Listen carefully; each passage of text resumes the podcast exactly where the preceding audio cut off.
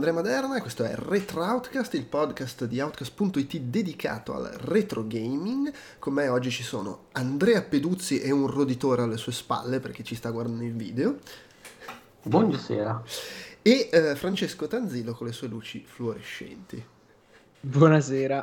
Sarebbe anche dovuto essere Pacione, ma sta male e quindi Pacione non c'è. Ehm, tra l'altro, poveraccio, perché mettersi a giocare a Lemmings con la febbre non gliel'avrei augurato. Secondo me lanci il monitor dalla finestra dopo 20 minuti, probabilmente già da sano è stata un'impresa. Io ho partecipato a questa cosa fino per essere assolutamente tranchant, come si dice nei, nei salotti buoni, per finalmente dire: Ma tu a certe cose per capirle devi, devi giocarci. E ecco, adesso ci ho giocato e mi rendo conto perché non ci ho giocato fino ad ora. allora, però, andiamo per gradi. Eh, innanzitutto, mh, faccio un attimo le, le, le, come dire le cose che mi sento in dovere di dire all'inizio, ovvero ricordo, siccome è recente, lo ricordo ancora per un po', che eh, questo podcast, stiamo cercando di farlo con ma- il maggior numero possibile di podcast, non ci si riesce sempre, eh, è disponibile anche in versione video su uh, YouTube eh, e lo registriamo dal vivo su Twitch, eh, su YouTube il canale Outcast Live, su Twitch siamo Outcast Video, eh, tra l'altro se vi può interessare seguirci in, dal vivo mentre registriamo iscrivetevi al canale così vi arrivano le notifiche, quando possibile metto anche nel calendarietto di Twitch le, le registrazioni programmate e se poi c'è gente che ci guarda, ci fa domande in chat, ci, ci, commenta in chat, nei momenti in cui ha senso per il flusso del podcast ci fermiamo anche un attimo a rispondere e eh, chiacchierare. Tra l'altro c'è una novità eh, per la versione video, nel senso che eh, abbiamo la grafica nuova fatta dal Talarico apposta per Retroutcast, che è già in bella mostra, e per la prima volta metteremo anche il gameplay mentre parliamo, quindi motivo in più per se vi può interessare guardare la versione in video su YouTube o venire su Twitch. Oggi si parla, come annunciato due settimane fa, di Lemmings. Perché? Perché è il trentesimo anniversario, è il, se Wikipedia non mente è il 14 febbraio, quindi domenica, eh, 14 febbraio del 91 venne pubblicato Lemmings e insomma sembrava l'occasione per chiacchierarne qua su Retroutcast, per giocarci o rigiocarci. Eh, Partiamo come al solito con un minimo proprio di contesto storico. Lemmings è eh, sviluppato da DMA Design, pubblicato da Psygnosis, eh, appunto nel, a inizio del, del, 1991 ed è il gioco che tra l'altro fa fare un po' cambio di passo a entrambe perché DMA Design sì aveva, aveva già fatto un paio di sparatutto per Psygnosis che sicuramente erano stati di buon successo, avevano si facevano pubblicare sempre da Psygnosis. Psygnosis era già un grosso publisher per Amiga, aveva già fatto i due Shadow of the Beast, però entrambi un successo come quello di Lemmings non l'avevano ancora visto. Barca di soldi, espansioni, conversioni su ogni formato possibile e immaginabile, seguiti a manetta per diversi anni, insomma, cambia un po' le prospettive e lo, poi magari torneremo a parlare, non lo so, però giusto per dare l'idea della cosa, cambiare le prospettive di, quelli, di DMA Design e Psygnosis non è una cosa da poco perché Psygnosis poi sarebbe diventata lo studio di punta in Europa di Sony negli anni delle prime due PlayStation e DMA Design poi avrebbe creato Grand Theft Auto e sarebbe diventata Rockstar North, quindi insomma un, un, certo futuro l'hanno avuto entrambe e si può dire anche grazie ai soldi fatti con Lemmings. Eh, Lemmings è puzzle game, direi lo si può inquadrare. Eh, ho visto che gli, in inglese lo chiamano un save em all, eh, cioè un gioco in cui bisogna salvare gente, poi ne uscirono diversi di emuli da quel punto di vista, in cui si sfrutta eh, la convinzione popolare errata che i lemmings siano delle bestie che si suicidano, basata sul fatto che quando fanno le migrazioni li vedi magari che si tuffano tutti in acqua e magari sì, un po' affogano, però cioè non è che si vanno a suicidare apposta. E, ed è questo gioco in cui questi vanno in giro, gironzano per gli ambienti e l'obiettivo è di guidarli alla salvezza superando ostacoli, trappole, pericoli di vario tipo. E il sistema di controllo è quasi un precursore degli RTS che all'epoca sì era già uscito qualcosa ma non era ancora un genere, tu non li controlli direttamente ma dai ordini con una serie di azioni a disposizione. Uscito in origine per Amiga ma subito convertito su 100.000 altri formati, Solita domanda a diritto. Tu, Andrea, all'epoca ci giocasti come? Eh, se, no? Boh, forse perché? Ah, ci giocai sicuramente in versione pirata. Questo non ho, non ho, il minimo dubbio. Cioè, posso addirittura ricordare, se, se, se ci rifletto, posso addirittura eh, ricostruire l'etichetta del dischetto. Quindi proprio ce, ce l'ho ancora da qualche parte eh, a casa sua amiga. dei miei, sua amiga, sì, ovviamente non ho mai, non ho mai giocato su PC, ce l'ho ancora da qualche parte in uno di quei contenitori di floppy che si compravano all'epoca con la chiavetta per sigillare, poi che sai mai che la gente ti rubava i dischetti pirata o, oppure ti rubava, non lo so, i dischetti di Skynet e quelle cose lì. Comunque era il massimo di protezione dati che si poteva applicare in quegli anni lì. Ad ogni modo ci giocai, ma eh, prima di giocarci da solo a casa, eh, lo scoprii a casa di un amico e diciamo io avevo questo amico che tra l'altro eh, è una storia molto curiosa, lui per tutta una serie di circostanze, nonostante facesse da, dalle medie, aveva avuto la possibilità letteralmente di vivere da solo in un appartamento di condominio adiacente a quello dei suoi ma non scollegato, quindi di fatto quando è iniziato il liceo questa cosa è diventata un, un, noto luogo di ritrovo della zona, diciamo così. e lui tra l'altro era anche un'amiga e mi ricordo che sì, quando uscì Lemmings, ehm, questa creatura strana, tra l'altro il fatto che ci fosse di mezzo la Psygnosis, eh, noi all'epoca ovviamente non sapevamo la distinzione tra publisher e sviluppatore, per cui in realtà noi si vedeva il logo e dicevano, ah, sono quelli di... Sì, sono sì, quelli sì. di eh, adesso mi pare che non fosse ancora uscito Egoni, però sicuramente Shadow of the Beast in ogni caso erano rinomati per la grafica. Ah, anche eh, per me era un gioco di Psygnosis, tutto il resto l'ho scoperto parecchi anni dopo.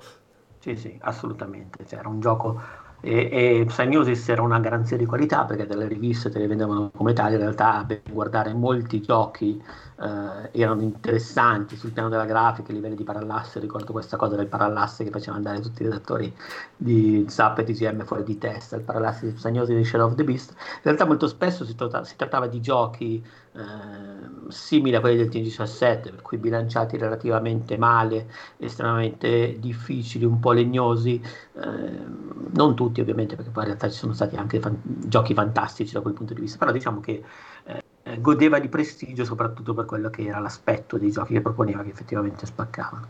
Quando arrivò eh, Lemmings, ehm, prese tutto in contropiede, sia perché effettivamente era qualcosa di eh, mai visto prima e poi perché da Psygnosis non ci si aspettava qualcosa del genere.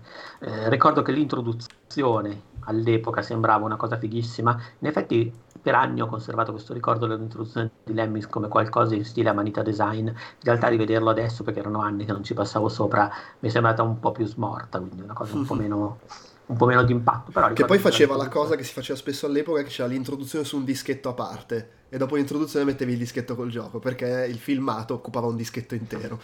Esatto, però era tipo Super Frog, adesso non ricordo se era una- un- il caso, però c'era questa introduzione animata incredibile che... Vabbè, comunque niente, Lemmings, prima di giocarlo a casa, appunto, lo giocammo a casa di questo nostro amico, perché lui, ovviamente, essendo lasciato libero di agire in un appartamento, eh, piratava, trafficava porno, faceva, diciamo, gli ogni e quindi aveva i giochi prima degli altri. Per cui siamo andati lì, abbiamo provato Lemmings, detto, ah, dai, Psygnosi sfigata così e tutto quanto. Pure quelli che eh, passavano di lì senza essere appassionati di videogiochi l'hanno trovato interessante e abbiamo iniziato a giocarci in gruppo, però attenzione, non utilizzando la modalità multigiocatore, se non ricordo male lo split screen, ma eh, proprio giocando come fai questo, fai quello, questo devi fare così. Cioè abbiamo proprio passato giornate intere Un a risolvere classico Lemmings. dell'epoca questo. Esatto, a risolvere Lemmings eh, con, in maniera, diciamo così, comune. Tra l'altro era diverso rispetto, per esempio al bar era una cosa che non si poteva fare, perché al bar al massimo ti favi, guardavi, osservavi, ma molto spesso erano giochi molto, eh, come si può dire, dal consumo molto diverso. Invece i giochi su, su computer, spesso come le avventure grafiche, permettevano questo tipo di partecipazione comunitaria e Lemmings in questo caso, essendo un enigma, si prestava. E era bello perché ovviamente una delle prime cose che abbiamo iniziato a fare, oltre a cercare di finire il gioco, era stato quello di sperimentare tutte le cazzate possibili che si potevano fare con quelle che all'epoca ci sembravano una moltitudine di opportunità e di opzioni. In realtà rivederle oggi molt- sembrano molto più limitate, eh, però all'epoca sembrava veramente, cioè non dico che era populus, ma ci sembra qualcosa del genere, ecco. Poi l'ho, l'ho avuto a casa mia, ci ho giocato, non alla follia, nel senso che poi in realtà non, dopo l'esperienza comunitaria mi era un po' scesa e poi credo di non aver mai giocato nessuno dei seguiti. Sì, tra l'altro la cosa della sperimentazione è anche un po' il modo in cui nasce Lemmings perché c'era... Eh, stavano... ancora mentre stavano lavorando credo su Blood Money... Eh, sì, allora mi dico perché queste, le, le, origini del gioco le abbiamo raccontate in un post mortem perché l'avevamo visto la GDC, ma mentre stavano lavorando su Blood Money avevano uno sprite di un camminatore in Blood Money tipo Star Wars eh, che gli piaceva molto l'animazione, allora la riutilizzarono per fare degli omini piccoli, da lì fecero, si misero a lavorare per fare tutta una serie di animazioni con questi omini piccoli, tutta una serie di animazioni in cui gli omini piccoli morivano malissimo, perché era figo, era divertente massacrare questi poveretti, e da lì nacque l'idea, wow, ma è, è divertente questa cosa, costruiamoci un gioco attorno, e poi eh, appunto hanno cre- crearono il motore per far sì che c'erano tipo 100 lemmings che giravano sullo schermo, che non era una roba banale comunque su un'Amiga, eh, e da lì poi nacque tutta l'idea del gioco e, e insomma lo svilupparono. E... Tra l'altro, perdonami, eh, Black Money c'era la possibilità di recuperare e salvare cose, ostaggi, era uno di quei, cioè ricordo esatta la recensione ma non credo di averci mai giocato. Eh, no, neanch'io, neanch'io. Okay. Eh, tu Francesco, ovviamente all'epoca eri uno spermino. allora, probabilmente all'epoca era ancora in mente dei, come si suol dire. Beh, in verità il però... Il gioco è uscito nel 91, per cui sì, insomma. eh, quindi, e quindi ero, diciamo, ero in via di... E, e praticamente però io ho un ricordo abbastanza nitido della prima volta che ne sentii parlare particolare perché su Topolino, un periodo intorno agli anni 2000, poco prima dell'uscita della PlayStation 2, t- cioè nel periodo a cavallo tra PlayStation 1 e PlayStation 2, e praticamente Topolino uscì con questa sua rivista di informatica, che comunque un'informatica accomodante, diciamo con un target molto giovane, diciamo probabilmente era anche un periodo in cui le riviste andavano abbastanza forte, quello lì, e proprio il primo numero lo ricordo distintamente che aveva questa classifica dei 100 giochi più belli secondo la, secondo la redazione di Mouse si chiamava. E tra questi 100 giochi nella parte diciamo nella prima metà della classifica c'era proprio Lemmings. Al primo posto ovviamente c'era Super Mario 64 che spaccava i culi spacca i culi ancora adesso figuriamoci all'epoca. E, e comunque ho questo ricordo nitido di Lemmings, di Lemmings che viene descritto lì però poi non ci ho mai messo mano. Anche metterci mano adesso non è stato come al solito facilissimo perché sono negato con tutte le cose che di, di, con tutte le emulazioni complesse. Quindi la prima cosa che ho fatto è stata uh, scaricar, scaricare l'emulatore dell'Amiga, però FSUAE che praticamente è, sta- è, è complicatissimo da utilizzare e il, la prima cosa che faceva si impallava sulla schermata di inizio e perché tu devi settare l'hardware, devi fare queste cose ma che cosa cioè, cioè l'amiga è l'amiga che sono sti numeri sai eh, io dalla, dalla, dalla, mia veneranda età ci sono arrivato con molta calma poi abbiamo risolto con uh, RetroArch però mm. RetroArch lo, lo, lo scontro culturale è restato che spacchettavo il fatto e quindi praticamente praticamente divertiva soltanto il primo disco che si fermava dopo il filmato come detto tu prima. E, e qui dette cazzarola ma come si fa? In realtà RetroArch figata assurda si pappa i file zippati come archivio. Ed è stato, è, stato, è stata una rivelazione perché comunque sono sempre stato abituato anche ai tempi in cui emulavo roba della PlayStation mentre ero al liceo che poi a un certo punto c'era sempre il pane, tu devi inserire il secondo disco e, lanciarlo, e lanciare l'applicazione, eh, l'applicazione, lanciare il secondo disco mentre l'applicazione era in corso, che mi creava sempre questo po' di panico, solitamente sui tipo i quattro dischi di Final Fantasy 8, queste cose così, che zompava sempre. Perdonami, tu hai, hai usato eh, eh, FS, FSY, giusto? Sì, per, come prova, non l'ho fatto quadrare, poi ho usato RetroArch. Ma sai che io invece, eh, sempre su Mac, quindi stiamo parlando immagino della stessa piattaforma, eh, era un po' che non, non, emulavo roba amica in generale, non, non tendo a emulare tanto la, la, roba dei personal computer, ma proprio perché in realtà ricordo che quando ho iniziato con gli emulatori, per cui parliamo del 2000 in realtà, eh, le robe, diciamo, l'emulazione del Commodore 64 erano quelle più rognose rispetto a quelle È console vero. che invece erano sempre interfacce comodissime in cui dovevi semplicemente trascinare la ROM, sempre su Mac, esatto. tra l'altro, tutto questo l'ho sempre eh, fatto su computer Apple. Eh, sono rimasto colpito invece, eh, nel mio caso, di quanto sia diventato user friendly. Adesso non voglio eh, dare conto, diciamo, la, la tua opinione, però in effetti sono rimasto colpito da quanto è diventato user friendly FC UI eh, perché ho scaricato la versione, quella eh, 3.0.5, che è quella 64, come si dice, a 64... 64 oddio, bit. Esatto. Perché soltanto quello davanti un'interfaccia molto semplice per cui ho scaricato, cioè, ma davvero nel senso che io mi sono limitato a scaricare l'emulatore, a settare full screen, eh, dopodiché a mettere NTSC, dopodiché ma c'era proprio, hai presente la schermata, quella... Sì, dopodiché in realtà non serviva nessuna componente aggiuntiva, il Kickster era già su di serie, e anche questa è una cosa non scontata perché in realtà ricordo che 15 anni fa dovevi anche andare a recuperare tutta una serie di, di parti esterne, diciamo così.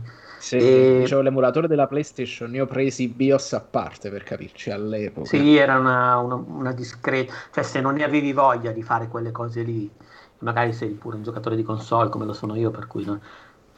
Vabbè, invece in questo caso, incredibilmente, adesso non so se abbiamo scaricato la stessa versione, cosa ci... Non, non, non, però so, mi sono messo lì, l'ho scaricato e ho visto, ah ok, qui ci posso mettere il disco 1, qui ci posso mettere il disco 2. Eh sì. Ho caricato le cose, le ho semplicemente sì. sfogliate nella cosa e le ho messi dentro. Poi sotto c'era Start. Ok, questo è da tutto quanto così. A me si impallato sulla schermata, cioè quella, il mai mio provato, file. Mai provato a premere, a fare quello che ho fatto io a quel punto, cioè premere tassi a caso sulla tastiera. Nel senso che a quel punto ho detto, ok, stato... vediamo, non, perché a quel punto ero già in... E magari ti è anche successo che non eri in full, il full uh, schermo pieno e ti è rimasto Può lo schermo bloccato da qualche parte pure, in giro, probabil- Probabilmente eh. sì. Vabbè ragazzi, quello mi è cioè, successo l'help desk di RetroArch e UI adesso. no, nel senso che a me è successo la prima volta, dopodiché però sono uscito e, e, capisco cosa ti è successo allora che ti ha scoraggiato perché stava per però è stato semplice in realtà perché ho messo full screen e da quel punto in full screen ha funzionato tutto nel senso che eh, ha riconosciuto il mouse eh, poi ecco tu hai usato il mouse o hai usato il trackpad ho usato il mouse. Mm. Ok, ah, perché da trackpad all'inizio... Vabbè, sta di fatto che in realtà per quelli che invece sono i miei standard, che sono comunque mh, mm, molto molto scarsi per queste cose perché sono pigro, eh, devo dire che invece l'ho, mi si è emulato al primo colpo bene, tra l'altro poi funzionava anche molto bene in termini di, di emulazione. Vabbè, insomma, Francesco alla fine sei riuscito a giocarci comunque. Sono riuscito a giocarci alla fine. Okay. Scusate la divagazione, ma... No, anzi, secondo me la divagazione è fondamentale all'interno del contesto. Eh, perché eh, certo, fa certo. anche questo. Perché Giocare su un in emulazione oggi. Mi, trovato, mi, sono trovato bene e pensavo di, che avrei avuto qualche rottura di cazzo in più. Ah, ok. Io, io, all'epo- io all'epoca ci ho giocato, onestamente, credo di averci giocato su, su, credevo di averci giocato su Amiga, ma non ne sono più così convinto. Sicuramente mi è passato per le mani in versione copiata su Amiga e, però prima sono andato a rovistare nella mia scatola delle meraviglie là dietro dove ho tutti... Eh, roba vecchia, fra cui anche i giochi su CD nelle confezioni tipo, tipo appunto CD che avevo tirato fuori Fate of Atlantis l'altra volta.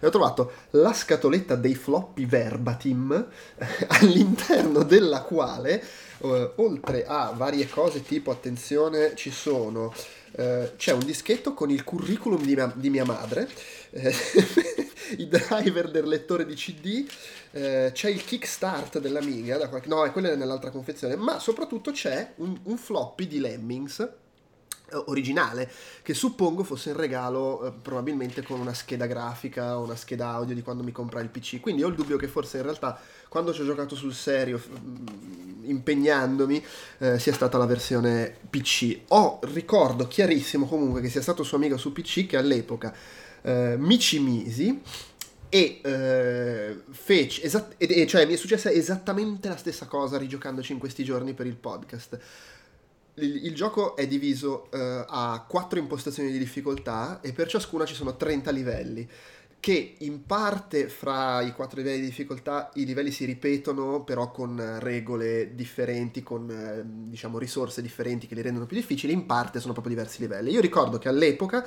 e ho fatto lo stesso oggi, ho finito molto facilmente i 30 livelli della prima difficoltà, faticando i 30 della seconda e saltandone molti con le password i, i restanti 60. E all'epoca le password di The Games Machine, suppongo, oggi basta Google. Eh, quindi mi era comunque scattata e mi è riscattata oggi la curiosità di vederli tutti, però molti era, vabbè, ok, eh, ho okay, Tra l'altro le password, le password, non erano randomiche, cioè erano fisse. Erano fisse, infatti si trovavano sulle riviste o si trovano su, eh, su, Google. Tra l'altro in RetroArch se premevo H mi resettava la ROM e quindi le mettevo con la tastiera virtuale le password perché se le sì, mettevo tra l'altro invece non so Francesco tu se, quale versione hai scaricato, io ho scaricato una versione in cui c'era, era la stessa versione. Mi sono ricordato, o magari era qualcuno che si è divertito diciamo a ricostruire, c'era la stessa eh, premessa pirata, schermo pirata dell'epoca con effetti, musica tamarra e quant'altro. Sì, esattamente, una, e quello mi andava una... in panico poi me ne è passata una giornata. Non sei passato davvero dall'amiga di quegli anni, dice: Ma che è sta roba? Mi stanno, mi stanno rubando i dati dal computer. sono veramente robe in cui non so, tipo musichette spar. Così. Io invece mi sono trovato. È stata una bella piacevole cosa perché anche qui davvero mi capita di emulare roba amiga. E, e poi ti per, di default hai attivati tutti gli aiuti quindi tu devi toglierli tutti. Quindi... Sì, io penso quella, è la, quella è la versione pirata che si trova tutti. normalmente. Sì, sì. sì. Ed io penso di averli disattivati tutti quanti perché a un certo punto cioè, perché mi compare questa schermata con tutti gli switch che posso attivare e disattivare, e quelli là praticamente li ho lasciati di default impostati come stavano messi. E mi sembra di aver giocato senza aiuti, ovvero nella schermata che sto vedendo adesso qui davanti al uh, qui adesso è proprio live mentre sto parlando. È proprio questo il livello a cui sono prima arrivato perché capii che era veramente questa cosa ultra frustrante che poi qui mi iniziò a dare al cazzo perché, perché se, cioè, il livello è lo stesso di altezza cioè, se è qui perché se scavi cadi e non ti fai male ma se cammini fino in fondo e cadi perché muori, se scavi è... cadi da un po' più in basso eh, vabbè, è proprio perché lì allora spiego per chi ci sta solo no, ascoltando. c'è un, livello, c'è un livello che spiega tra l'altro poi voglio parlare di questa cosa che per spiegarti questa meccanica cosa fa? Pone la piattaforma sul cammino di Lemmings subito sopra l'altezza massima che possono sopportare cadendo senza morire. Quindi se loro camminano e arrivano al bordo e cascano e muoiono. Se gli dai l'ordine di scavare scavano letteralmente 2-3 pixel, ma è sufficiente per scendere al di sotto dell'altezza massima che possono sopportare quindi non muoiono. E, e qui, proprio per parlare anche un pochino del gioco, qui è, secondo me è un esempio perfetto di una cosa che devo dire, che all'epoca magari notavo in maniera inconscia, ma che mi è proprio spiccata. Cioè, con tutte le sue asperità e con tutta la sua... Uh, i, i limiti che può avere, l'ho trovato un gioco dal design incredibilmente elegante nel design dei livelli, nella costruzione dei livelli di difficoltà, quasi alla Nintendo prima maniera, quella di Super Mario Bros. Cioè, non non ti prende per mano, non ti dà una minima spiegazione testuale, non ci sono frecce, non c'è niente, esattamente come non c'erano in Super Mario Bros. Ma, esattamente come Super Mario Bros., con i livelli che ti pone davanti, ti costringe a fare, a fare cose semplici che però ti fanno assimilare meccaniche che più avanti dovrai usare in maniera complicata. Il primo e livello che di magari difficol... vengono anche ribaltate. Sì, e il primo livello mm. di difficoltà è quasi interamente così, cioè livelli in cui tu devi fare una sola cosa che però è una delle 800 cose che ti chiederanno di fare i livelli più avanti e te le fa imparare. E in questo, secondo me, si vede che è un gioco che hanno testato all'infinito e c'è proprio questa costruzione graduale fantastica e dopodiché, come stavi accennando tu Andrea, subentra anche il ribaltamento, cioè a un certo punto, eh, dopo che hai finito tutta una serie di livelli complessi in cui fai tante cose, tornano i livelli in cui fai pochissime cose, perché sono livelli che ti spiegano come usare le meccaniche che hai imparato in maniera diversa. Tipo, sì, in maniera laterale. Nel secondo, nel secondo livello di difficoltà, nei primi livelli iniziano ad esserci cose tipo questo livello devi scavare, non hai le azioni per scavare, hai solo quelle per far esplodere i lemmings. E lì capisci, ah cacchio, li posso, io i lemmings li posso fare esplodere per aprire dei buchi, aprire dei passaggi, scavare dei tunnel. Ed è tutto così il gioco ed è fantastico se lo guardi da questo punto mm-hmm. di mhm. vista. Uh, veramente mm. incredibile questa cosa. E come poi arriva a farti usare quelle che alla fine sono otto azioni. Uh, molto diverse fra... sono otto azioni tre delle quali sono scavare in tre direzioni diverse, ma te le fa usare in maniere incredibilmente varie e collegate fra loro e poi sui livelli di difficoltà più, più, più avanti, insomma, diciamo, inizia a subentrare proprio il discorso del pensiero laterale, cioè che devi fare cose eh, che non ti verrebbe proprio minimamente in mente di fare, cioè adesso non, non, non so, eh, tutti i lemming stanno andando da quella parte, ma in realtà uno lo fai scavare prima perché così scende giù prima degli altri e, e, e apre il passaggio e gli altri non cascano nella lava. Cioè si creano tutte queste, queste situazioni bellissime, certo anche difficili perché devi imp- entrare nella mentalità giusta. Eh, e in questo è un gioco fantastico e poi vedi anche come è calibrato perché l'interfaccia è sicuramente vecchia, cioè questo gioco lo rifai adesso, eh, a parte che il, il mouse molto più, risponde molto più velocemente se il gioco lo fai adesso, è un po' goffo il, il controllo del mouse e poi sarebbe un gioco che usa molto di più le scorciatoie da tastiera. Però il problema è che questi, queste cose qua non le puoi applicare a questo gioco qui così com'è, perché lo vedi che è palesemente tarato eh, nei tempi limite dei livelli, nelle risorse che ti mette a disposizione, sapendo che tu giochi in quella maniera. Se improvvisamente hai le shortcut ti serve la metà del tempo per fare le cose. Eh, ed, è, ed è veramente fantastico, anche perché poi il bello è anche proprio il vedere come la difficoltà non cambia solo salendo di difficoltà. Quando nei, live- nei, livelli di difficoltà più alti rivedi stessi, le stesse mappe più difficili, la difficoltà non cambia necessariamente spostando un ostacolo, ma magari semplicemente togliendoti azioni a disposizione. Invece di avere 40 tizi che costruiscono il ponte, ne hai uno quello può salire e allora cosa devi fare? Invece di far salire tutti e 40 i lemmings ne faccio salire uno solo che però va dall'altra parte e prepara il percorso per gli altri che arriveranno.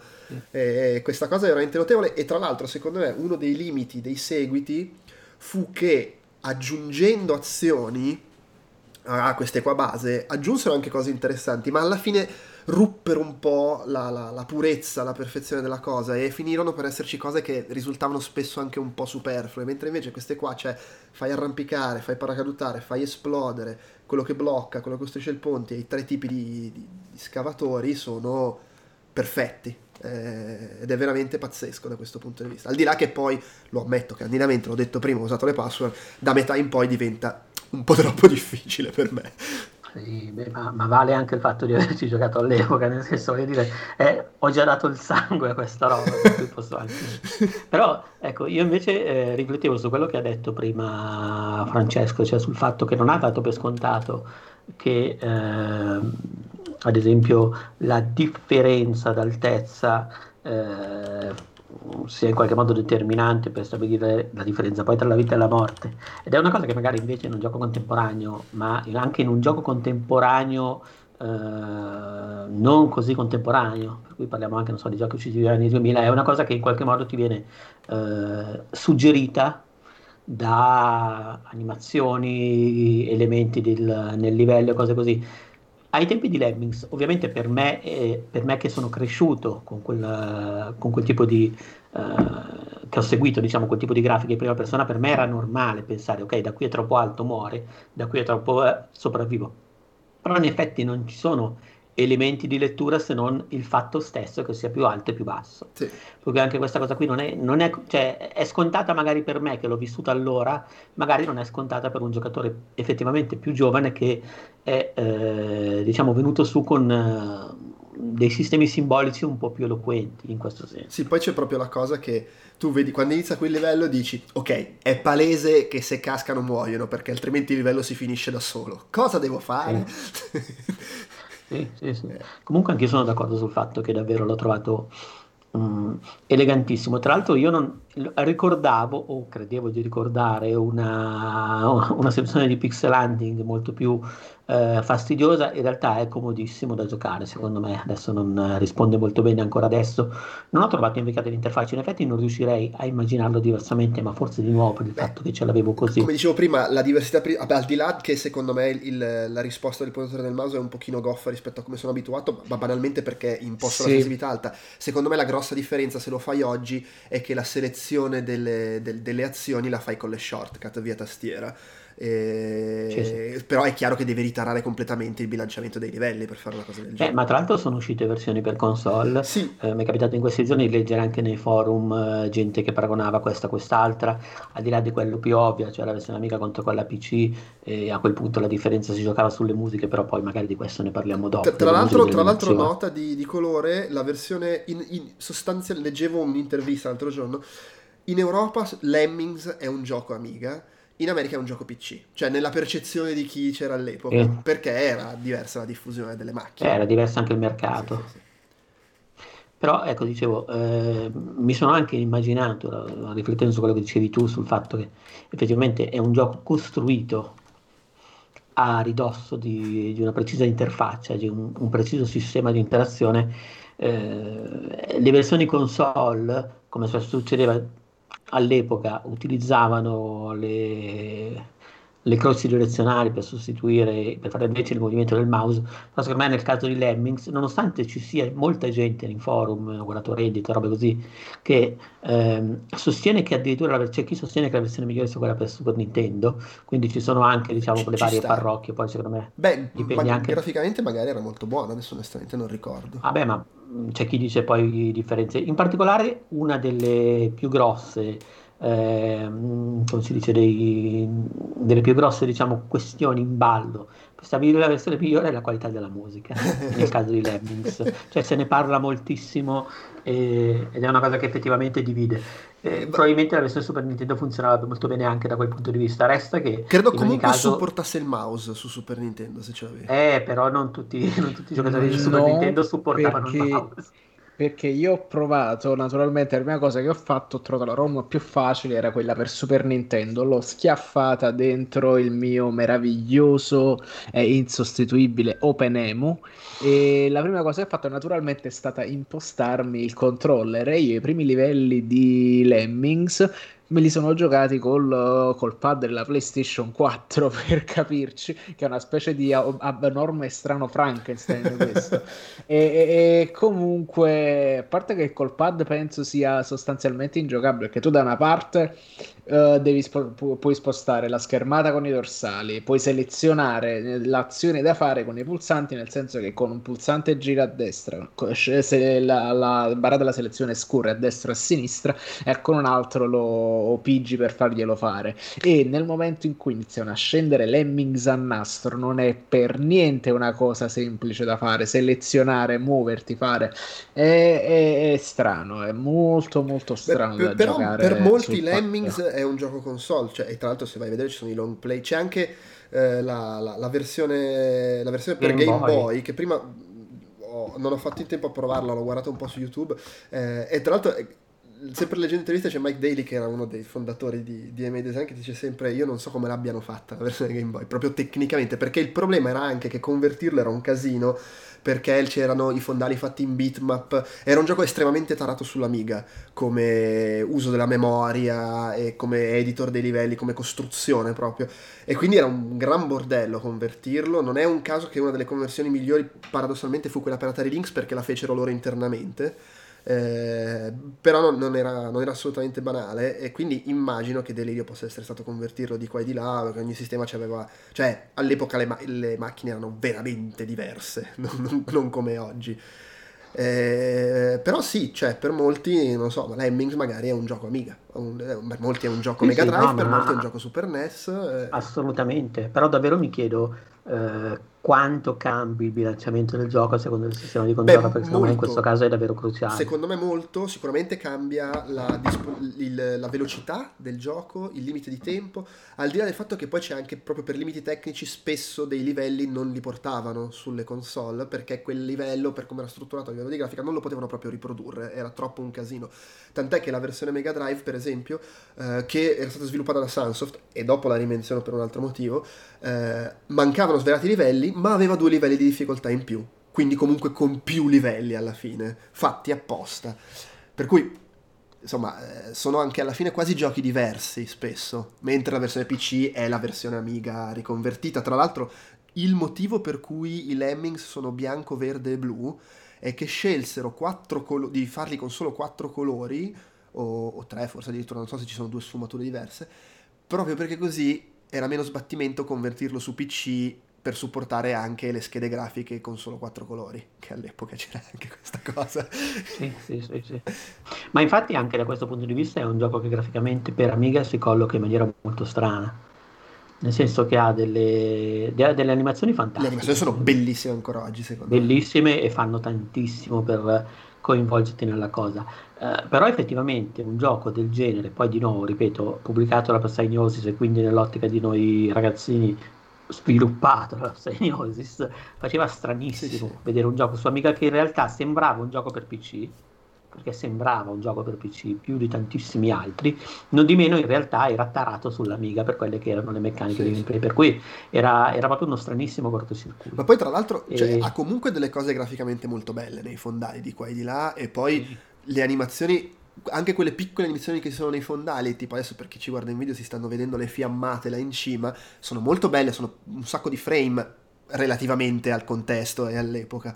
E, ed era comunque un gioco, sai, c'è anche il fatto che era un gioco che in realtà eh, la metteva sotto torchio l'amiga perché comunque si trovava a, do- a, dover muovere magari 100 di quei cosetti nel livello, in un livello in cui comunque c'era la grafica occupata dal mappone del, del, dello sfondo, sì. cioè in realtà non era banale. Sì, ed erano magari livelli posti eh, anche lavorati su 3-4 schermate, per cui comunque ti dovevi anche muovere per il livello, è una cosa eh, veramente singolare, però davvero ritornarti dopo tanto tempo. È uno di quei giochi che non ho quasi mai più ricagato per, per vari motivi, perché non, per qualche motivo, nonostante mi fosse piaciuto all'epoca, avevo deciso a un certo punto avanti che non era il mio genere, vai a sapere.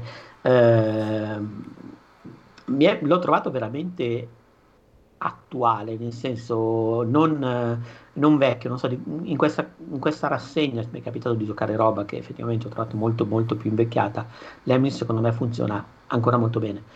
Tra l'altro, come dicevi tu, prima, il primo arco di livelli mi è arrivato estremamente facile, nel senso che davvero sarà che ci avevo già giocato, adesso ovviamente non ricordavo la struttura di ogni livello, ma probabilmente la sensibilità verso le interazioni in qualche modo mi era rimasta, vai a sapere, però è stato proprio facilissimo, poi dal secondo le cose cambiano, poi dal terzo cambiano ancora.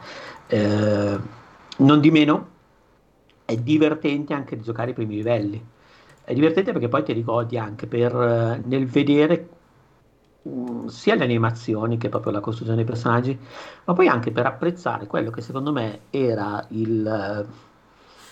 Ed è questo un altro discorso che volevo fare. Il, mm, cioè, Lemmings è un gioco estremamente sadico, sia per come, cioè, stiamo parlando di maltrattamenti ad animali, letteralmente.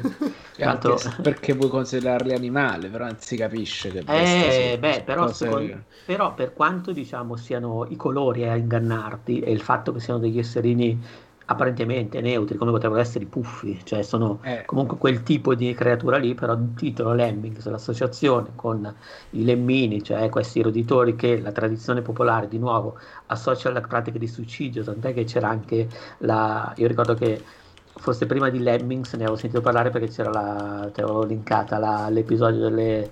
Uh, di Paperone, dei DuckTales, in cui Esatto, in cui andavano perché c'erano i Lemmings rubavano qualcosa, adesso non ricordo il numero uno, ora non, non, mi ricordo più l'episodio, però effettivamente c'era sì il fumetto di Karl che però io avevo prima del fumetto, avevo visto l'episodio del, del cartone animato di DuckTales e, e, mi ricordavo questa cosa dei Lemmings, per me era scontato che esistesse questa, quando è uscito il gioco amico ho detto per me è scontato che esiste questa razza di roditori con tendenze suicide che emigrano e sbagliano tutto e, al di là di quello, però, se nel gioco, cioè, ti ripeto, per quanto siano personaggi vestiti, eh, animati, siano omini, come potrebbero essere i puffi, però di fatto sono esseri viventi e per come vengono in qualche modo classificati, anche attraverso il nome, sono molto più eh, vicini al regno animale che non eh, al, all'essere umano, al di là delle possibilità di tutto.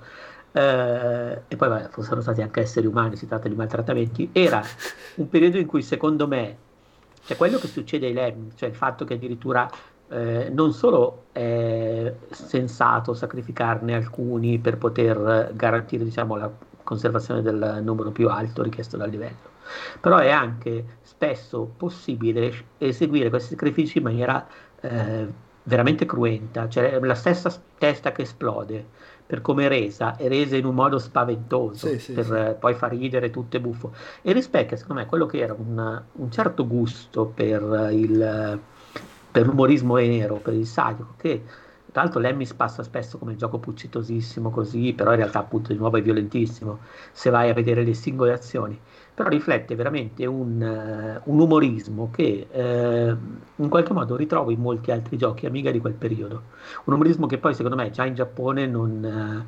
Eh, i giochi giapponesi non, eh, non, trovavo, erano molto molto più neutrali in quel senso, oppure la buttavano molto più sul ridere. Però secondo me c'era questa scena amica eh, eh, che, che, che, girava attorno all'Inghilterra, all'Europa, dove effettivamente ereditavano un sostituto di humor dai fumetti, da, eh, narra- dai racconti alla Monty Python. Secondo me c'era proprio un c'erano dei denominatori comuni culturali che ti permettevano di scherzare in quella direzione, una cosa che hanno fatto Lemmings, ha fatto il Team 17, ha fatto eh, come si dice i, i Big Man Brothers, hanno fatto anche soprattutto quelli del Sensible Software, cioè c'è quel, un fil rouge secondo me di sensibilità e di umorismo europeo nero. Ed è tra l'altro una cosa che oggi cioè per dire, se oggi mi chiedo se uscisse l'Emix, adesso al di là dei soliti discorsi eh, del politicamente corretto, tutto quello che scatena e si gira attorno, così, però al di là di quello, parliamo attivamente di un gioco dove ci sono delle creature che muoiono in maniera molto molto violenta ed esplicita, molto più mm, che in certi FPS. e dici che scatenerebbe Ma polemiche. Adesso... Scatenerebbe polemiche se avesse successo. Ma secondo me adesso sono usciti giochi del genere farebbe, di recente. Ma... Farebbe, farebbe, versare qualche articolo. Era uscito un gioco con le pecore che era palesemente un vogliamo rifare Lemmings, però non ha avuto successo. Certo, se avesse quel genere di successo, perché poi alla fine uno dei motivi per cui Lemmings ebbe quel successo fu proprio quello, la caratterizzazione così buffa e puccettosa che lo rendeva appetibile un po' a tutti eh, sembrava una, è un po' il grande classico, no? Anche la storia di Pac-Man, che improvvisamente Pac-Man non era un gioco, non era uno sparatutto. Ed era improvvisamente, oh, ma allora i videogiochi piacciono anche alle donne. Cioè, questa cosa che si dice sempre di Pac-Man. Però al di là delle donne, comunque, si, si esce un po' dalla dinamica del il, il, gioco imbruttito cupo per il quindicenne che, che, che, vuole, che ascolta in Nirvana, ma fai questa cosa comunque che, che alla fine è violentissimo, però eh, sono creaturine carine, hanno le musichette buffe, le marcette, fanno i versetti, così e però poi c'è la violenza sopra. Tra l'altro, la violenza usata come meccanica, cioè la cosa bella è quella perché ed, tu li, li, puoi, crea, li, puoi, fare esplodere. Crea in, proprio quel gusto un po' grottesco. Eh, per, perché poi tu nel gioco li puoi fare esplodere in due modi. Uno è l'esplosione termonucleare, che è un modo per resettare il livello. Cioè, se sei bloccato e finita, non c'è niente da fare, fai il doppio clic sull'esplosione atomica e improvvisamente hanno tutti il conto alla rovescia sulla testa quando arriva a zero esplodono tutti. Era una cosa che noi facevamo. Eh, ma aspetta, perché per esplodono tutti, è fichissimo l'effetto. Cioè, tra l'altro, subito prima di esplodere fanno Oh no! Che di nuovo rientra nella carineria ed è meraviglioso. ma in molte versioni del gioco, compresa quella Amiga, in realtà c'era il comando per resettare il livello, ma tutti usavamo la bomba atomica per resettare il livello perché era troppo più bello. e, e, sì, ma, e ma adesso... poi c'era l'effetto tipo potere di, di The Boys, che è quello più spaventoso. Secondo me non cioè, possono morire in molti modi, bruciati e tutto quanto, ammazzati così, eh, però... Quando, quando, subentrano le trappole diventa abbastanza sadico, perché c'è la, la, la sì. trivella, la, la, ghigliottina, eccetera. Però, al di là di quello, cioè, il lemming, il comando che tu puoi dare al lemming di esplodere, quella è proprio una meccanica. E all'inizio, come dicevo prima, all'inizio tu metti il lemming che blocca, gli altri non li fa, non li fa passare, e l'unico modo che hai per toglierlo è farlo esplodere, già, già c'è questo. Ma poi inizia a diventare una cosa che usi per aprire passaggi, per sbloccare cose cioè, di fatto ammazzarli è fondamentale. Al di là che poi ci sì, sono. E ogni volta tu vedi una persona scelta a caso, un personaggio, che eh, ha proprio l'esplosione della testa tipo collare esplosivo ed è una cosa brutale cioè, perché poi sono Ma animati quindi... talmente bene che in qualche modo tu empatizzi con queste cose per cui è vero che fa ridere e ovviamente vabbè all'epoca e poi in particolare questo tipo di humor se lo giocavi a 14 anni ciao però effettivamente è una cosa che richiede una certa sensibilità. Tra l'altro, ed è una cosa che facevano sempre tornando ai giochi anche i due creatures, soprattutto il secondo. Mm, è vero, tra l'altro, poi Francesco voleva dire una cosa sul discorso che facevo prima sulle meccaniche, sul, sul farti usare le, l'esplosione è una cosa a cui tu ti abitui che eh, metti lì l'omino che blocca i lemming, ok, ho creato la strada con l'unico che avevo fatto passare, adesso mu- lascio i lemming liberi di muoversi così raggiungono l'uscita, come faccio? Faccio esplodere quello che li blocca. Solo che poi inizia ad esserci livelli in cui se tu fai esplodere quello che li blocca, apri un buco e cascano tutti giù e muoiono, e allora devi capire cosa fare, costruisci un ponte per fargli passare sopra, se, se visto prima nel, nel livello che avevo fatto vedere prima, cioè di nuovo si ritorna sempre a quel discorso del rielaborare le meccaniche in maniera interessante. Francesco, volevi dire qualcosa? Sì, ma quindi praticamente mi sembra di capire che non c'è il modo di completare i livelli al 100%. Cioè, dipende dal livello. C'è sempre lo stronzo che si sente. Sì, quello, quando no, non c'è beh, lo stronzo che sacrifica a bloccare. Poi ci sono diversi livelli che puoi finire, puoi finire al 100%, ci sono diversi livelli che devi finire al 100%, se no non te lo dà per, fin- per passato eh sì, per questo a un certo punto. E, e però, però... Ed, ed, è difficile, tipo ci sono livelli in cui hai solo 5 lemming, ma devi salvarli tutti ed è un cazzo di casino perché devi eh essere sì, velocissimo sì, a far sì, fare a tutti la stessa azione per arrivare in però, fondo. Però diciamo con la meccanica del, dello stopper, che cioè una volta che tu l'hai messo a stoppare, quello resta lì fermo e non si eh schioda. No, in cioè, realtà, cioè, non decide realtà, di Non vorrei confondermi con Worms, ma credo che se tu prendi un lemming e gli fai scavare sotto allo stopper, lui cadendo riprende a camminare. Si ripiglia. Però non, non, forse mi confondo con un seguito o con Worms. Può essere, non vorrei stare dicendo, stare facendo un errore, ma mi sembra che funzioni. E, però sì, insomma, tutte queste cose messe assieme. Cioè, e Uh, cos'è che stavamo parlando delle esplosioni, giusto?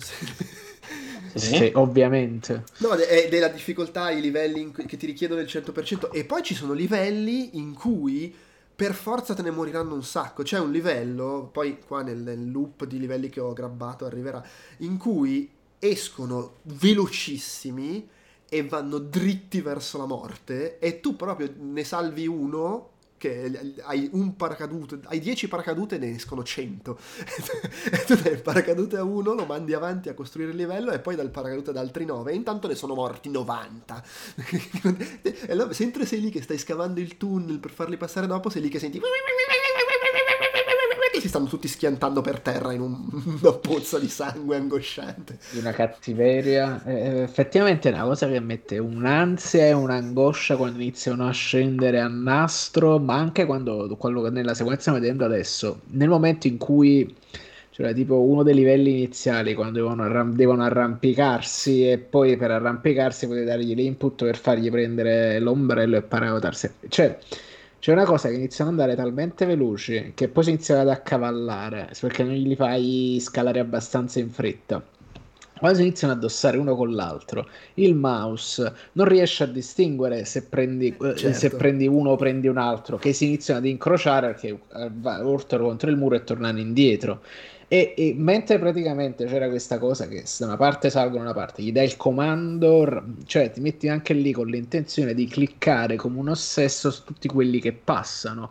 Però che succede? Iniziano ad arrampicarsi tutti e due versanti e quindi mentre si stanno arrampicando da una parte stanno per buttarsi giù e si stanno arrampicando da una parte stanno per buttare giù dall'altra parte iniziare a dare il comando di paracadute a destra e a sinistra.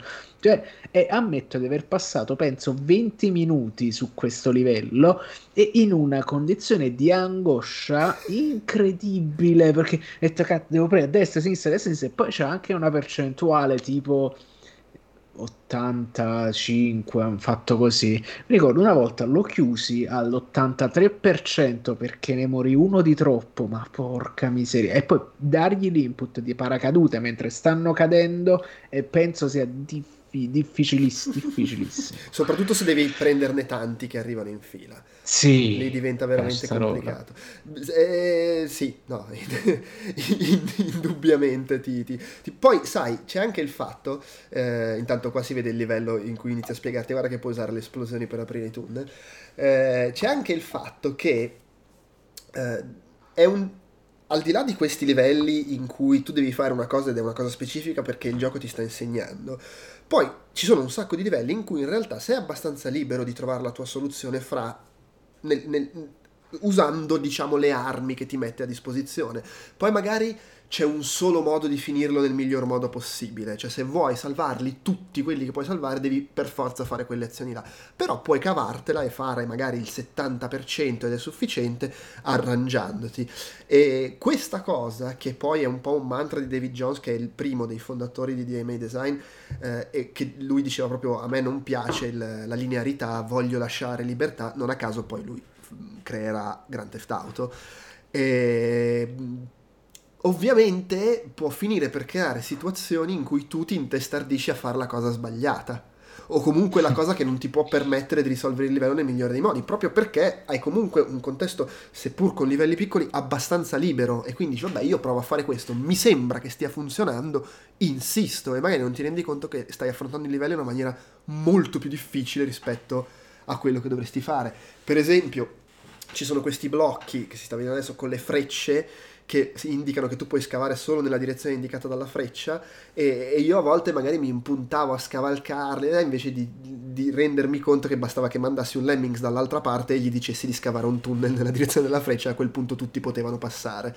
Eh... È infatti una cosa, è una meccanica a cui non ho pensato per niente, però questo angoscioso momento in cui scalano e si buttano è terribile. Sì, quando, e invece quando, effettivamente quando non pensavo fai, manco di poterlo scavare. Quando tu li mandi su da un, da un su, gli fai salire una montagna, eh, dici ok adesso intanto prepari il resto, poi arriva al bordo della montagna e dici oddio, ma aspetta non è che è troppo alta, è morto, no. quando cadono verso il loro destino è sempre veramente abbastanza angosciante. Però hai detto bene prima, cioè praticamente un, un, a livello di game design puro è effettivamente esagerato. Mi arri- non mi aspettavo di trovare questa, tra virgolette, qualità su Amiga, perché comunque su Amiga non ci ho mai giocato, nemmeno per sbaglio. E e me lo aspettavo, mi aspettavo un gioco molto più vecchio, molto più, non dico rozzo, ma meno elegante nelle soluzioni di game design, diciamo così. E il fatto di ogni azione, di, ogni, di risolvere tutti gli enigmi, tutti, tutti, i livelli sono enigmi ambientali da risolvere attraverso la combinazione di lei, l'ho trovata effettivamente una cosa adorabile. Se non fosse, sono loro che fanno schifo come personaggi. Tra, tra, l'altro, poi prima parlavamo dei livelli cambiati da una versione all'altra, c'è il famigerato livello 666, che in questo momento si sta vedendo, dove la mappa è la lava sotto e le, le piattaforme su cui si muovono i lemmings sono 3-6 giganteschi, che vabbè, per ovvi motivi satanici dovettero eliminare su alcune conversioni. che vabbè. E... Prima Andrea tu accennavi alle musiche.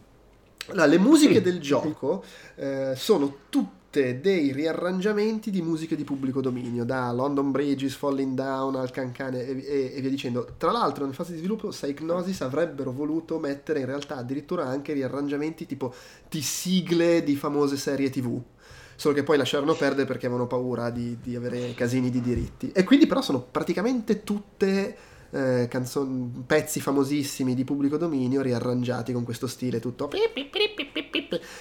Devo dire, a tratti trapananti, fastidiose, a tratte però devo dire, secondo me parte del fascino buffo e ammaliante, non so come la vedete voi.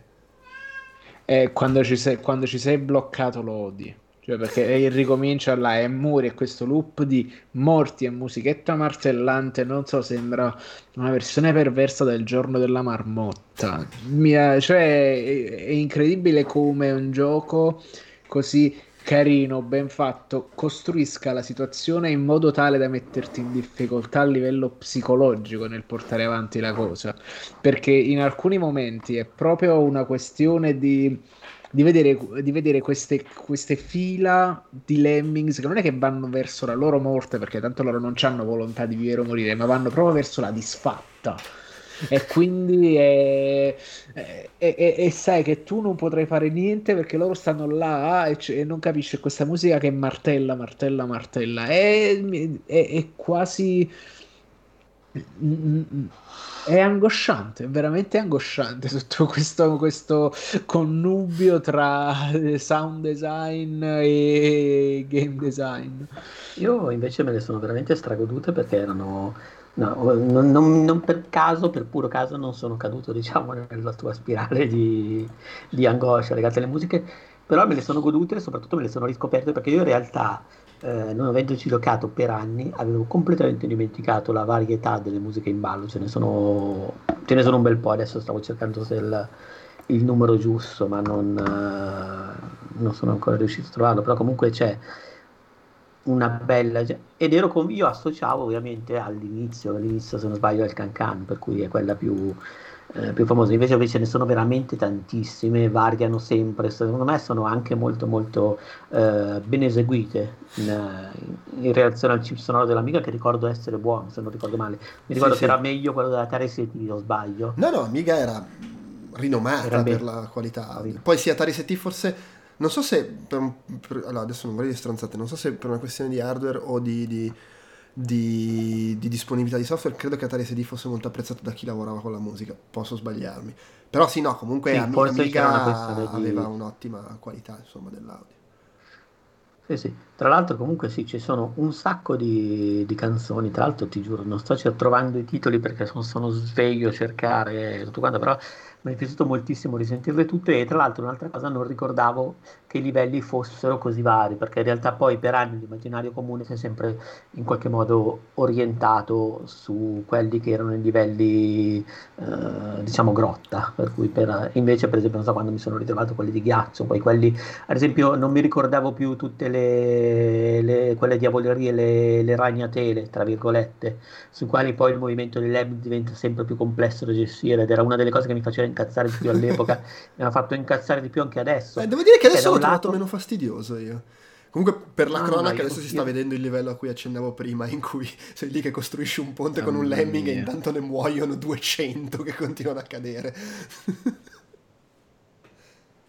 sì, sì, sì, per cui è veramente una una roba, tra l'altro musiche create da Brian Johnson, che era il fratello più giovane di Scott Johnson, eh, classica, tradizionale, niente, non, ce ne sono veramente comunque una marea e sono, sono incredibili, cioè veramente piacevole. E invece vogliamo parlare della... qualcuno ha provato la... eh, scu... a rigiocarlo in due giocatori. Ecco, volevo parlare del multiplayer, non ho avuto occasione di provarlo, però il multiplayer era in realtà molto figo, perché avevano creato apposta 20 livelli era in split screen, eh, sua amiga, l'amiga supportava due mouse, tra l'altro il motivo per cui il multiplayer c'era solo su Amiga e su, e su Atari ST inizialmente era che su PC non si potevano usare due mouse e, e, poi siccome era complesso da gestire era la prima cosa che eliminavano quando facevano le conversioni. Comunque si giocava in split screen, eh, due giocatori, due mouse, nella stessa mappa c'erano i Lemmings blu e i Lemming verdi, diciamo le due squadre, e tu potevi dare comandi solo ai tuoi Lemming, non potevi darli a quelli dell'altro. Ma siccome erano nella stessa mappa, quello che facevi con i tuoi Lemming influenzava gli altri. Se tu mettevi un bloccatore, bloccava anche i Lemming dell'altro. Eh, e ovviamente se scavavi, facevi es- esplosioni, eccetera, creavi ostacoli e cose anche per l'altro e potevi condurre i lemmings dell'altro alla tua uscita per fare più punti. E quindi era un delirio, perché... sì, sì, sì. Tra l'altro era uno split screen verticale, Sì, giusto? sì, sì. Eh, no, era molto figo era... come multiplayer. Eh, provato pochissimo io all'epoca perché... Eh, però una bella idea e non è neanche scontata tutto sommato e come spesso accadeva all'epoca cioè è il classico multiplayer come si usa dire no il multiplayer da divano in cui non è solo che competi e hai lo split screen e vedi quello che fa l'altro ma c'è anche l'elemento di darsi fastidio. Eh, ti, te, ti catturo i tuoi lemming gli metto la, il buco davanti gli spacco i maroni. Molto molto carina come cosa. Sì tra l'altro leggo che non so se l'hai già detto eh, magari me lo sono perso, c'erano 20 livelli a disposizione sì, della modalità fatti apposta, 20 fatti apposta. Sì, sì, sì, sì, sto leggendo che appunto sì, su Atari CT non si potevano usare due, sono su Wikipedia, non si potevano usare due mouse, ma eh, però supportava un mouse e un joystick, per cui uno dei due si doveva stoccare il constraint, diciamo. Ah, un mouse e un joystick? Sì, l'Amiga, l'Amiga aveva l'abilità Sì, infatti mi ricordo che su Amiga potevi usare l'Atari CT no mouse e joystick. Quindi praticamente su Atari ST era un po' come quando ci sono gli, gli FPS col multiplayer cross platform, uno gioca con mouse e tastiera e l'altro col pad. Io pure si faceva una volta per uno, chi lo sa. no, beh no. Per... Però di sicuro era, era, era, era più frustrante perché sceglieva di, di, avere il joystick. Eh beh no, sei più lento, cioè non c'è...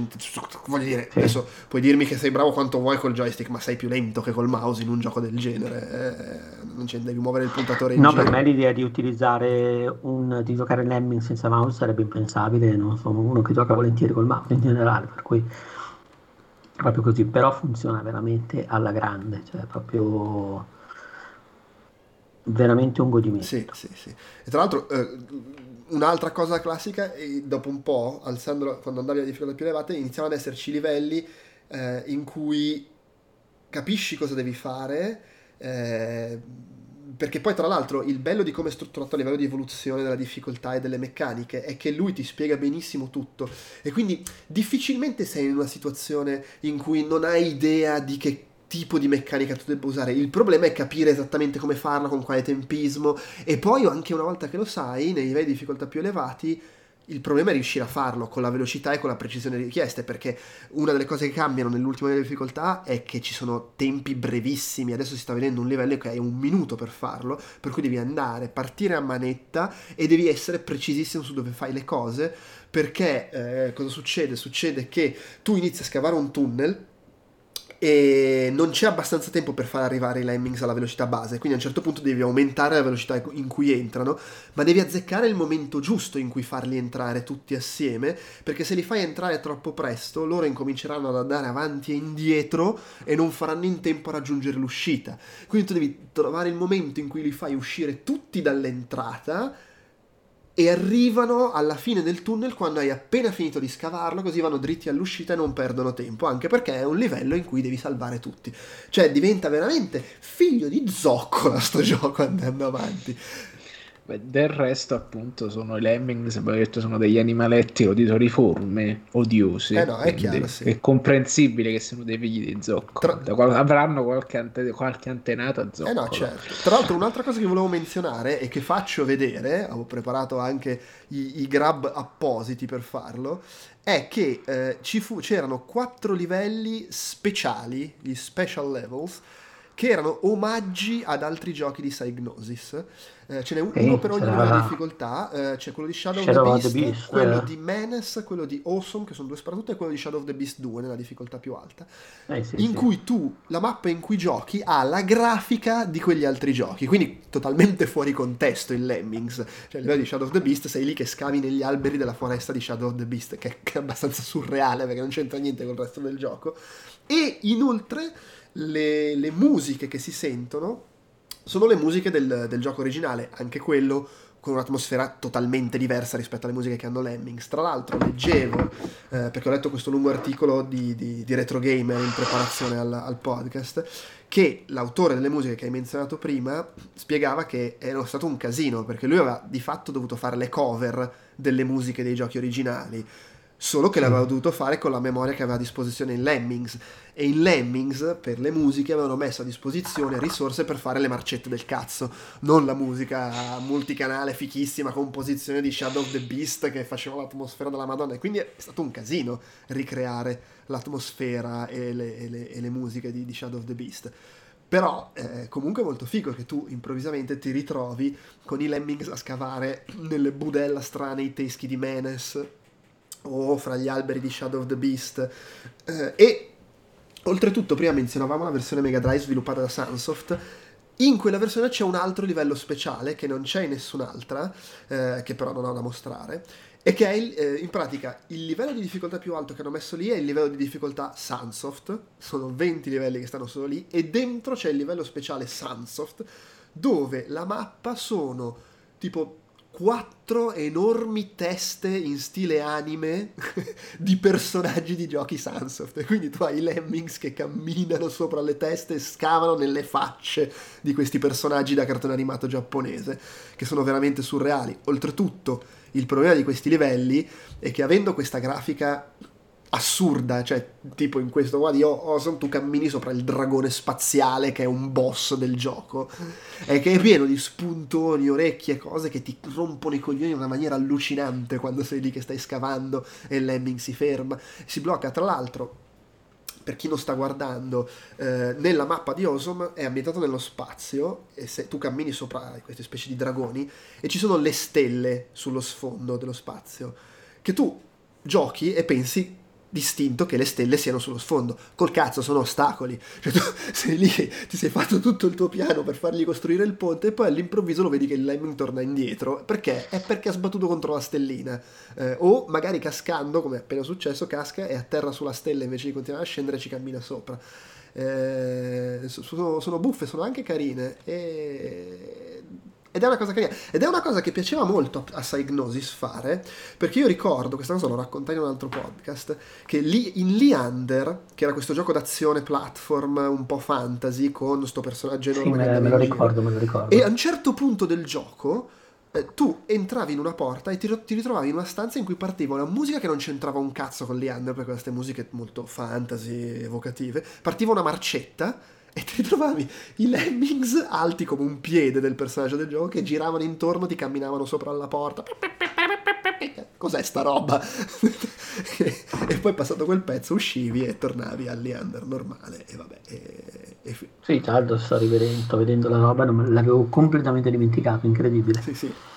E invece io volevo segnalare che, visto che prima hai fatto un paragone con Super Mario Bros., che tra l'altro è effettivamente un paragone calzante, che in effetti sia Super Mario Bros. che Lemmings, per coincidenza, hanno avuto due eh, espansioni, nel senso che eh, nel 91 è uscito O No More Lemmings, che era praticamente un'espansione che funzionava eh, a ridosso del disco originale, per cui non la potevi giocare senza, aggiungeva 100 livelli in singolo, nuove musiche, 10 livelli per i due giocatori, che sembra quasi veramente il The Lost Levels di, uh, di Lemmings. Sì, sì, sì, sì.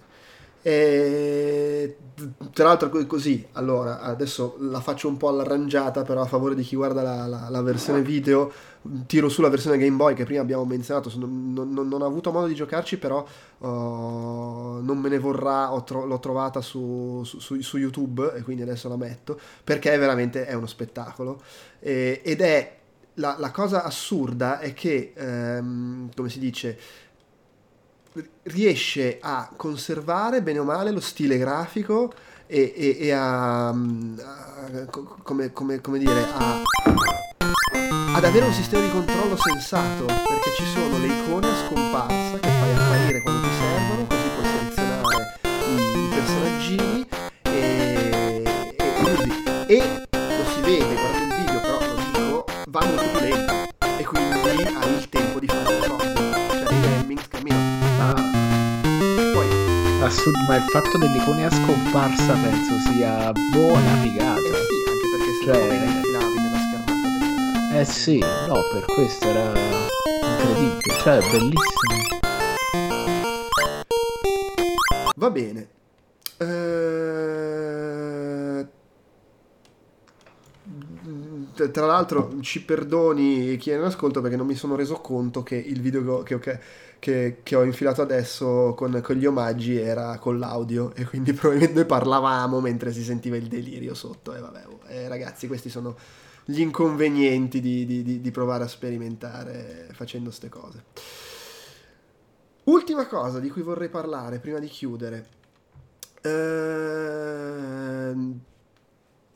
l'eredità di Lemmings, nel senso abbiamo detto prima conversioni, seguiti, il, il, mm, seguiti che secondo me hanno anche un po' perso la, la purezza del, del, del, del, gioco originale.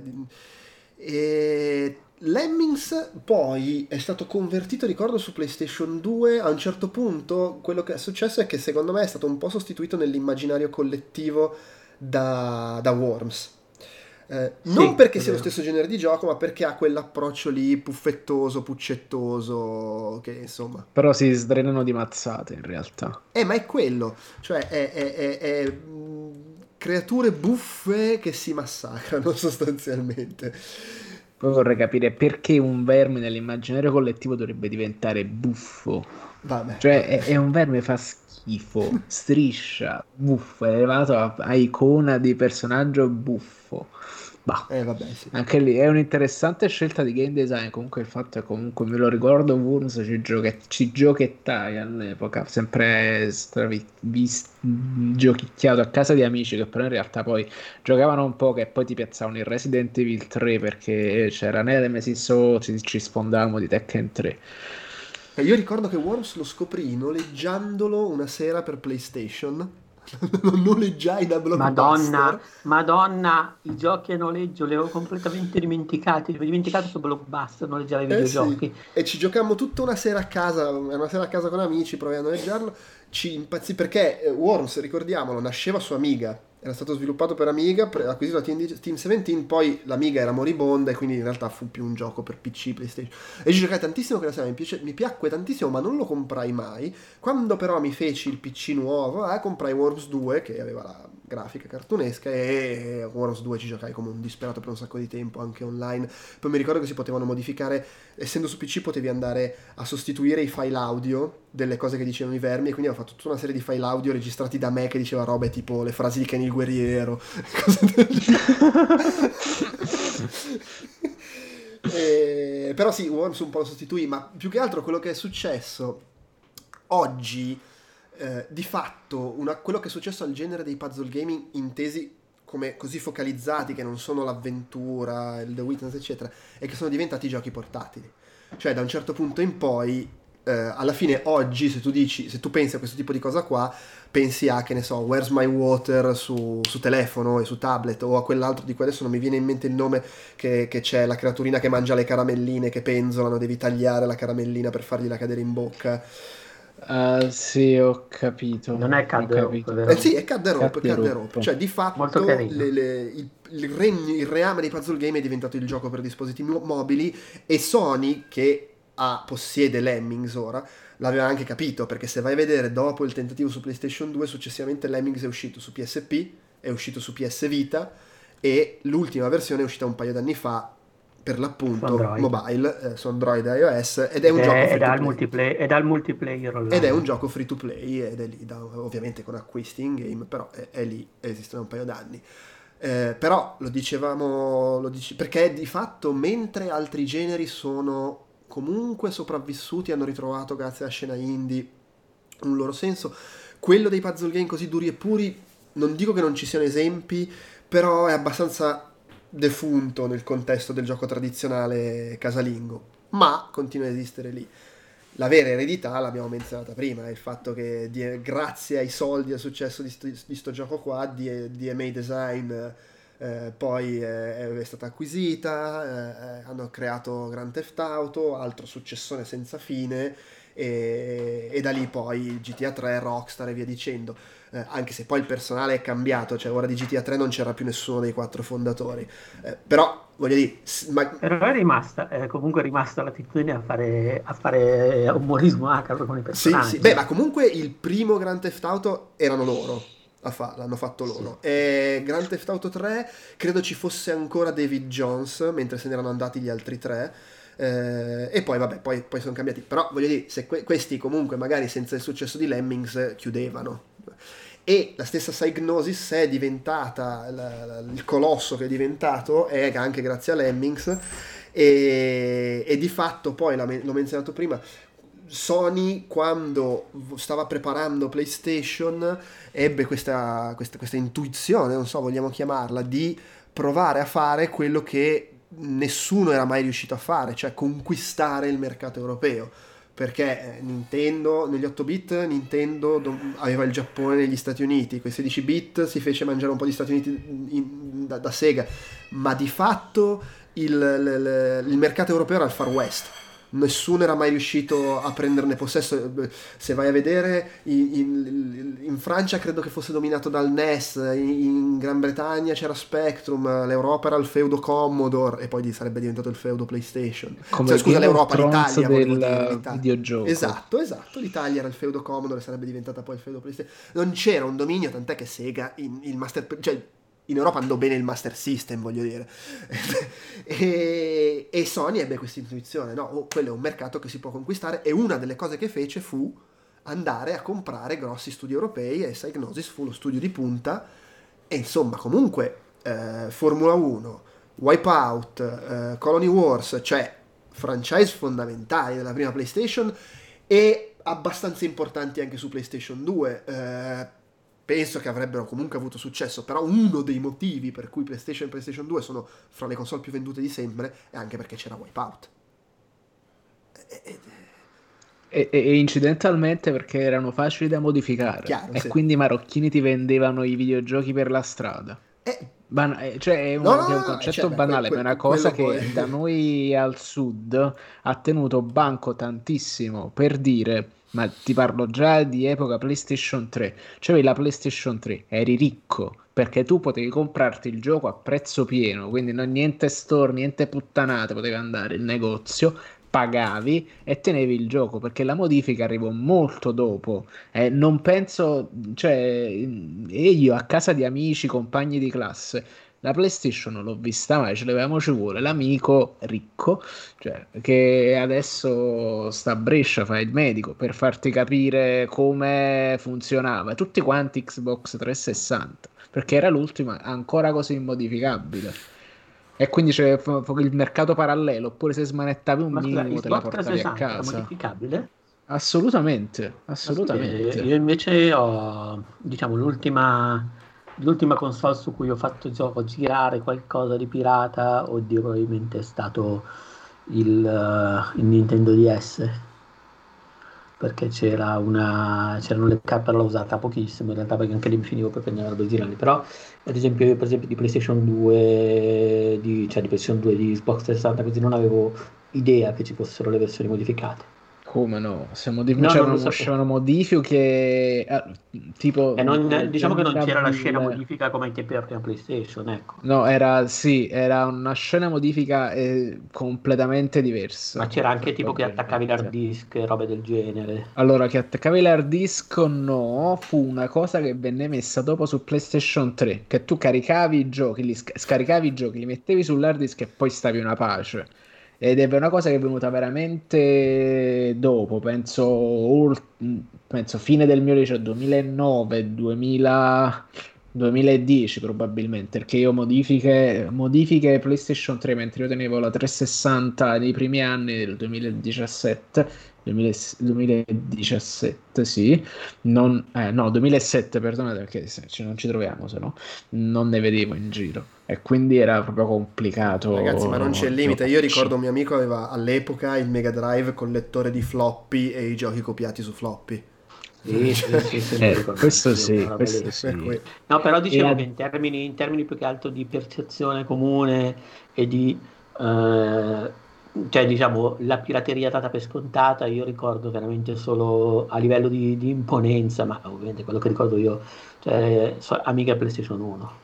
Sì, sì, no, beh, quello è I- de- i- deflagrante. cioè, non è un calzo In cui lì, che- lì eri proprio stronzo se compravi l'originale, lo facevi per supportare, non per... Sì, la, la Eh, differenza è che Play- su PlayStation 1 si può sostenere che fu anche un vantaggio perché, sai, comunque contribuì tantissimo a- a- alle vendite della console. Eh, per comunque Sony che era la nuova arrivata e doveva imporsi Sì. fermo restando che poi vale cioè non è che improvvisamente non vale il discorso che i soldi li fanno soprattutto sul software e non sull'hardware su Amiga era, No, su no. Era molto peggio perché Commodore produceva l'hardware e non produceva software Eh, ma poi su Amiga c'era, era feudo italiano. No, no, ma nel senso, dire, era- era- la pirateria era- cambia davvero da nazione a nazione. Il- Cioè, magari la percezione che abbiamo noi del fenomeno applicata No, no, a ma la pirateria era un problema anche altrove. Però lì il discorso era No, no, a Commodore magari andava anche bene vendere tantissime macchine perché la gente poi comp- si comprava il software pirata.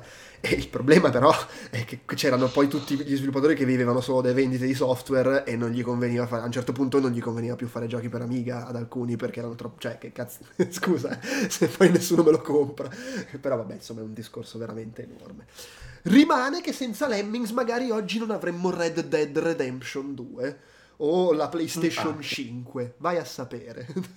Vai a infatti sapere. la PlayStation 5 non ce l'abbiamo Infatti, Quindi- anche tu non ce l'hai. Hai visto che anche stavolta non, sono riuscito a prendere l'altro giorno. quindi, Ma è no. stato un momento inquietantissimo perché siamo andati a questo centro commerciale che c'era un fatto del famoso computer per lavorare con i software H e a un certo punto siamo là in fila, io non l'avevo vista, mia sorella sadica mi, mi tozza e fa hai visto? Ci sono le PlayStation 5 lì davanti. Io mi giro, le guardo, sono lì. Cioè, cioè, vuol dire che esistono le scatole, esiste qualcuno che le ha comprate. E stavano lì aspettando che venissero ritirate. Io le guardavo con odio. Ah, non Guardate, potevi averla, ma no. Non potevo avere... Hai visto la sofferenza? E, e io guardo là sti stronzi, questi l'hanno trovata, la- sono riusciti a comprarla e la Vabbè, lasciano ma qua ad aspettare, stronzi- ma siete pazzi. Gli stronzi però l'hanno... E anche gente che meno ve l'ha prenotato, cioè, per cui io, io voglio ancora la pappa pronta. Ma io stavo là pronto per infilare la 50 euro in mano al tipo di media per dire: Senti, il primo stock che arriva, tienimene una da parte. E invece no, tutti quelli là vogliono fare, poi, ah, vogliono fare per forza gli europeisti, gli internazionali. Ma stiamo in Campania, dai, marcia. Ah? Va bene, secondo me siamo arrivati alla conclusione. Io, io- io in realtà ho un'ultimissima che è una nota di colore, spara. barra diciamo ricordo. Eh, Lemmings me lo ricordo bene, anche perché eh, per chi c'era fu eh, l'ultima copertina di Zap in versione diciamo rivista regolare. Ah, ok. cioè dicembre 92. Eh, si beccò la copertina di Zap per quanto riguarda la versione NES, infatti ce l'ho davanti, diceva Lemmings oggi sul NES, presto sul Commodore 64, per cui mi ricordo che ero andato in edicola tutto contento a prendere la mia copia di Zap, tra l'altro avevo già l'Amiga però ho continuato a leggerlo per sfizio e eh, a quel punto leggo l'editoriale, è morto un Reviver e quindi Zap chiudeva così proprio a- senza, senza premessa. Contemporaneamente, nello stesso mese, The Games Machine, che dal mese successivo avrebbe ereditato Zap, ma aveva in copertina Lemmings 2. Ah. E c'era stata la doppietta di copertine Lemmings, ultimo numero di Zap in definitiva, e il numero natalizio di Games Machine che aveva lo speciale Psygnosis. Tra l'altro Lemmings è uno dei giochi che aveva, aveva l'espansione natalizia, è uno dei giochi col momento Natale, chissà, magari lo recuper- recupereremo Christmas Lemmings in uno dei prossimi Natali, per farci del male sotto le feste e, e insultare ciò che si dovrebbe celebrare. Per oggi però con Lemmings è tutto, come al solito annunciamo il gioco di cui parleremo nella- nel, ehm, nel prossimo episodio, quindi fra due settimane, quindi il 26 febbraio. È un gioco di cui vogliamo, vogliamo parlare da un po', ma l'abbiamo rinviato un paio di volte perché c'erano ricorrenze che volevamo celebrare, non ultima quella appunto di Lemmings. Eh, fra due settimane andiamo a recuperare Virtual Boy Wario Land, eh, che è abbastanza universalmente riconosciuto come il miglior gioco per Virtual Boy, la sfortunata console Nintendo 3D. Ehm, ci si può giocare, vabbè, ovviamente se c'hai il Virtual Boy ci puoi giocare, eh, il real hardware non si- butta mai via, però il gioco è assolutamente emulato. Eh, se per chi ha un visore VR, ed è quello che per esempio farò io, farai anche tu Andrea, eh, c'è un emulatore che funziona in VR che permette quindi di giocarci in 3D e con una riproduzione, un'approssimazione di come era effettivamente giocarci col Virtual Boy, eh, con magari anche la tecnologia dello schermo moderno che, che aiuta. Eh, però comunque il gioco è emulato. Ah, ci sono emulatori che permettono di giocarci in 2D, tra l'altro sia con la grafica rossa del Virtual Boy sia trasformato in un monocromatico bianco e nero. E oltretutto vedevo che se hai un monitor che supporta il 3D in emulazione lo puoi usare sul monitor in 3D, ti metti gli occhialetti e ci giochi in tre dimensioni, quindi è proprio possibile tranquillamente giocarci in ogni modo. Eh, il, il sempre affidabile How Long to Beat mi dice che è un gioco che si finisce in due ore e mezza, eh, circa quattro se vuoi trovare tutti i segreti, quindi non particolarmente impegnativo da recuperare in due settimane. Per chi vuole, i modi ci sono e ne chiacchiereremo fra un paio di settimane qui su Retro Outcast. Per oggi è tutto, un grazie eh, per l'ascolto, grazie a chi ci ha seguito in diretta e grazie, eh, ciao Andrea Peduzzi Ciao! e Francesco Tanzillo. Ciao, buonanotte. Ciao, ciao, ciao, ciao, ciao. Thank you.